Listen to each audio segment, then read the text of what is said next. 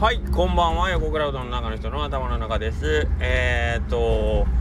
今日も、えー、暑かったですね。朝から。朝起きた時からまあまあ暑いなみたいな感じで、で昼どうなるやろうと思ったら、まあそこまで暑くなったかどうかなと思いながらも、まあ汗かいたし、一応客席はエアコン入れてたんであれなんですけど、まあ、まあまあ当たり前ですけど真夏ほどじゃないんですけど、それでもまあまあ暑かったですね。はい。で、えっ、ー、と、ちょっとさっき僕、あの、スタンド FM で、名称、くすがみさんがやってるスタンド FM ですね、をちょっと聞いてて、えー、ああ、なるほどなと思ってて、まあ僕も、まあそこにすごい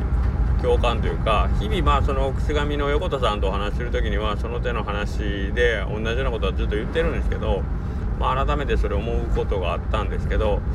えー、くすがみさん、横田さんは何をおっしゃってたかというと、えー、っと、まあ、利用者利用者の方というかあれですねスタッフですね。口紙で働いてるスタッフの方はほとんどが、まあ、障害をお持ちの方ということなのでえ、ー、とまあ作業をする際にコミュニケーションを取る時にまあその横田さんの指示に対してまあえー、スタッフの方の反応が、まあ、ちょっと思ったものではなかったという時に、えー、その責任の所在というか、まあ、自分の言い方伝え方が悪かったからえー、うまく業務が、え、できなかったんだなということで基本的に全て自責思考ですね自分の言い方に、えー、っと問題があったということで横田さんはそれを受け止めてでなんとかそれをうまく、えー、と行動に移せるような伝え方を、えー、創意と工夫で、えー、何度もトライアンドエラーして最終的に業務をしてもらうよというお話をされてまして全くその通りやなと僕はいつも思ってます。それは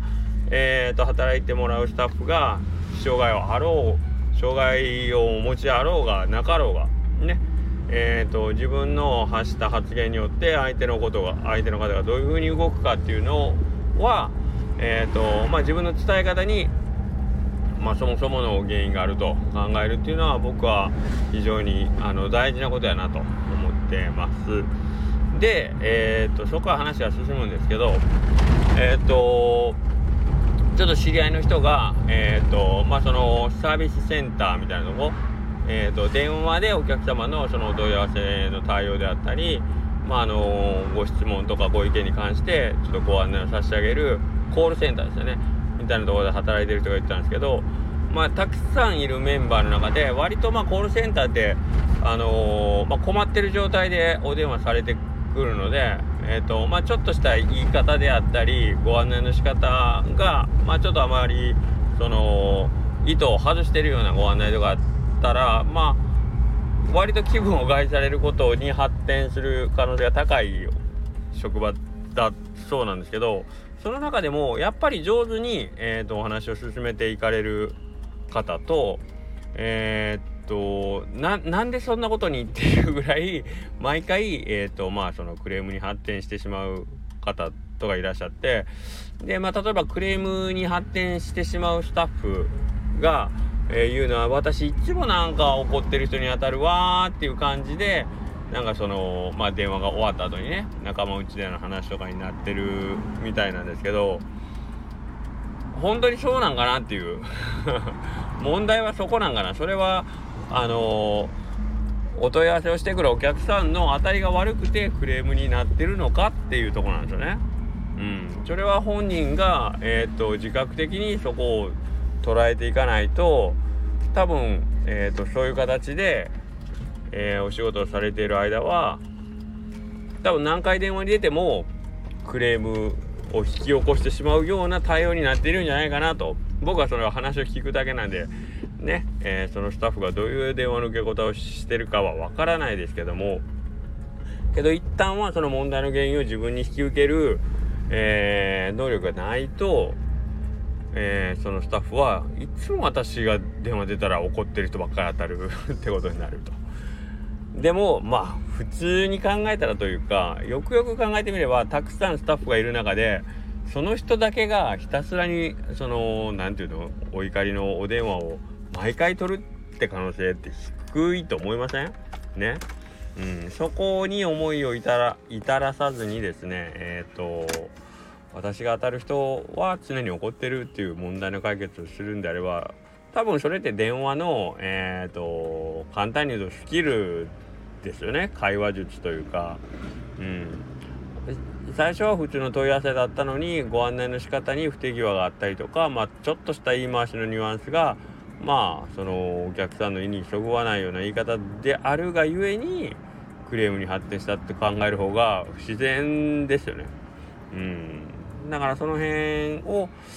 なんか無自覚なまま仕事をしてるといや本人もクレームっていうかね毎回お客様に怒られてたらストレスになるであろうしもちろんお客さんも あの困ってるから電話してたのにあんまりねそこに対してあんまりケアをしてもらえないどころか ますます事態をこじらすようなことになるから誰誰も得しない結果になってると、うん、いうことになりますのでなんかその辺なんかこうコミュニケーションっていうのはえー、っとやっぱどちらか一個さっきは僕自責思考と言いましたけど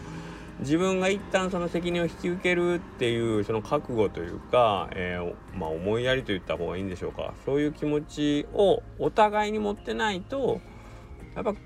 なかなか成立しづらいよなと思います。でえー、っとコミュニケーションは、まあ、僕ら接客というかお仕事で考える時はやっぱりお相手さんは自分の鏡やと思ってやってますから僕がの対応がまずいまずいというか僕が不機嫌な状態で、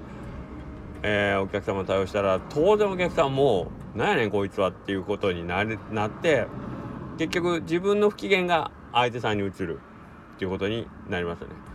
まあ、逆もまたしかりでやっぱりえー、っとお店に入ってくるなりまあなんかこうちょっと えと高圧的な態度と言いますか ねなかなかこうちょっとえそんなものの言い方するみたいな感じで来られるとやっぱ僕もカチンとくるというか あのそんなこと頭ああんまり良くないんですけどやっぱりものの言い方一つで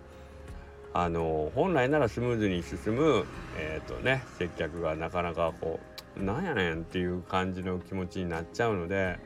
うん、そこはまあどっちが先でどっちが悪いとかいうのはないんですけどやっぱりその辺コミュニケーションっていうのは家族との会話でもそうですよねやっぱり疲れ切った顔で帰っても「ただいま」っていう感じで帰ってくる人間を家の中で待ってる人間が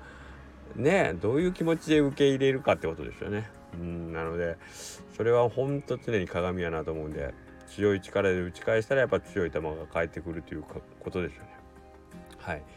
でえー、っとその辺に関してなんか今日楠上さんの言ってることっていうのはものすごい、えー、大事なことやし、えーと、みんな分かってるけどなかなかこう言葉にして自分の頭の中に整理をしてはないんではないかなと思うところですよね。はいえー、っとなんか僕が仕事してる時にはいつもまあえー、っとスタッフの子がうまくできない時はいつもなんか今日の串上さんのような感じであ言い方が悪かったなとかね。あとまあ自分の子供育てる時とかもまあできなくて当たり前というか、うん、できなくて当たり前やからえーと、できない時なんでできなかったというよりはやっぱ言い方が悪かったかなというふうに引き受けてたよなという感じするんでなんかまあその辺をねまあ今はもう子育てという介護に近い方になるかな。自信自分のね。えっ、とまあちょっと いろんな能力が衰えてきてる親に向かってなんでこれがねこうなるかなとかって思うことが日々たくさんあるんですけどその辺をなんかこうもう少しおおらかな目でね見てね伝えたりとかうんできるようにならんといかんなと自分自身に改めて思いました。はい。じゃあまた明日も週末日曜日、えー、たくさんの人が